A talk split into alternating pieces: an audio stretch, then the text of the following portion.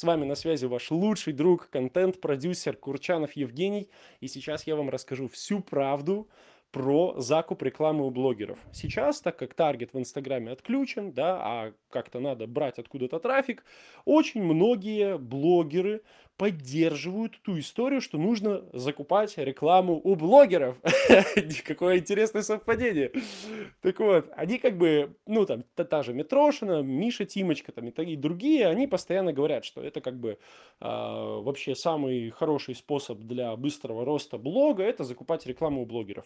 И я, честно, я не знаю почему, как бы, может быть, они на своих каких-то курсах объясняют эти моменты, но нигде я не, не слышал те предостережения, о которых я буду рассказывать. То есть они нахваливают этот, этот способ, они говорят, это все супер, это все круто, а, но а, о том, что шанс того, что вы сольете эти деньги в унитаз, они не упоминают. Ну, то есть это я, я не слышал, по крайней мере. А шансы очень-очень высокие. Ну, например, из недавнего. У меня знакомая закупает рекламу на 4 миллиона рублей, на 4 миллиона рублей. Ну, тут логика какая, что типа я закуплю рекламу сразу одновременно у нескольких блогеров, мне придет куча трафика, я одновременно всех этих людей начну в сторис подогревать, как бы, э, буду делать прогревы, рассказывать там о себе, о своей экспертности и так далее, и в итоге там через э, пару месяцев открою продажи, э, получается, ну и э, сделаю запуск там условно на 20 лямов рублей уже. То есть как бы в несколько раз окуплю эти деньги. И тут у нее начинаются некоторые трудности. Дело все в том, что, во-первых, когда ты закупаешь рекламу сразу у нескольких блогеров, некоторые блогеры могут начать тебе накручивать подписчиков, чтобы, ну, как бы, как сказать, эм, дать понять, что у них реклама классная. А, но момент в том, что эм, ты никак не можешь вычислить, кто именно накручивает э, этих самых подписчиков. Вот, потому что ты покупаешь рекламу сразу у нескольких блогеров. Ну это ладно. Угадайте, сколько подписчиков ей пришло в конечном итоге с этих 4 миллионов. Барабанная дробь 11 тысяч. 11 нафиг тысяч. Я не знаю, я вот за последние 10 дней э, не сильно прям, ну реально не сильно запариваясь, снял, э, сколько там, 4 или 5 рилсов. С этих 4-5 рилсов э, мне пришло уже 4000 человек, и они продолжают подписываться, ролики все еще откручиваются, и они будут откручиваться еще там в течение месяца. Я не потратил ни копейки на это. Like, what the heck, bro? Короче, дальше что начинает происходить? Блин, бедная девушка, мне, мне прям очень грустно. А потом у этой э, девчонки, у нее оказывается такая ситуация, то что, как бы, так сказать, охваты в сторис повысились на 600. То есть не все, если вы не знали, то люди, которые на вас подписываются, не такой большой процент вас смотрит, да, то есть из, из этих людей. А, ну и на этом как бы еще не все. Э, ты должен уметь эту аудиторию как бы удерживать. То есть тебе надо постоянно делать что-то интересное. Там, я не знаю, уметь красиво как-то э, рассказать о себе, кинуть своего сына в сугроб, что-то... Ужасно.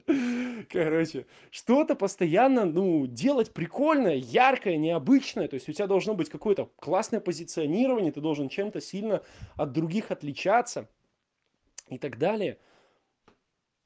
Если этого нет, то очень быстро эти люди перестанут тебя смотреть, которые там пришли за эти миллионы.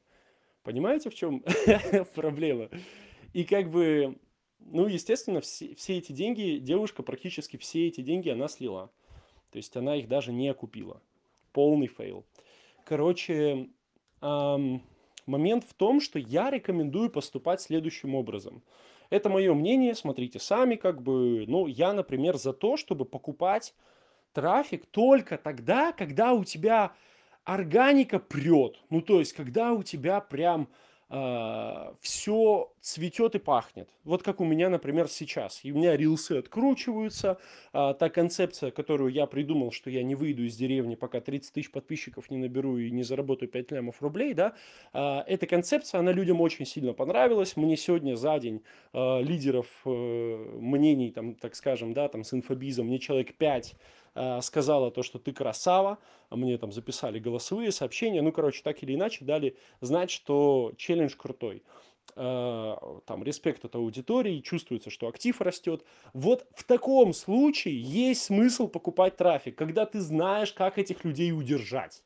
Когда реально концепция твоего блога прикольная когда ты уже не раз э, зарабатывал на органике деньги. То есть даже сейчас, например, у меня есть деньги, я могу себе позволить закупить какое-то количество э, подписчиков, но, блин, не знаю, я даже со всем моим опытом, я не хочу это делать, потому что кто знает, может быть, в день, когда я там, не знаю, открою продажу, у меня интернет отрубят, да, или еще какая-нибудь фигня произойдет. Ну, типа, я лучше буду вкладываться больше в качество контента, там, я не знаю, найму более там э, крутого оператора или монтажера или еще что-нибудь такое, да, может быть, поработаю там, э, куплю, э, получается, какую-нибудь креативную сессию с каким-нибудь человеком, который там, не знаю, с каким-нибудь креатором, чтобы он мне помог какие-то новые прикольные идеи подобрать, найти. Ну, то есть это стоит и близко не так дорого, как платный трафик. Поэтому я за то, чтобы двигаться на органике, это намного приятнее, это приводит намного более лояльную аудиторию, которая сама приняла решение а, подписаться, которая, ну, люди все равно, понимаете, они, они, они чувствуют, они понимают, что типа блогеру занесли бабок, ну, как бы, вот он и рекламирует, да, то есть это немножко другой, как бы, способ коммуникации, поэтому я очень-очень-очень э, рекомендую сначала поработать над навыками блогера, а потом уже тратить деньги, когда вы получается опытный и умеете классно с людьми общаться. Всем спасибо, все на связи, напишите, как вам подкаст. Самые топовые фишки для создания коротких видео в моем бесплатном телеграм-канале.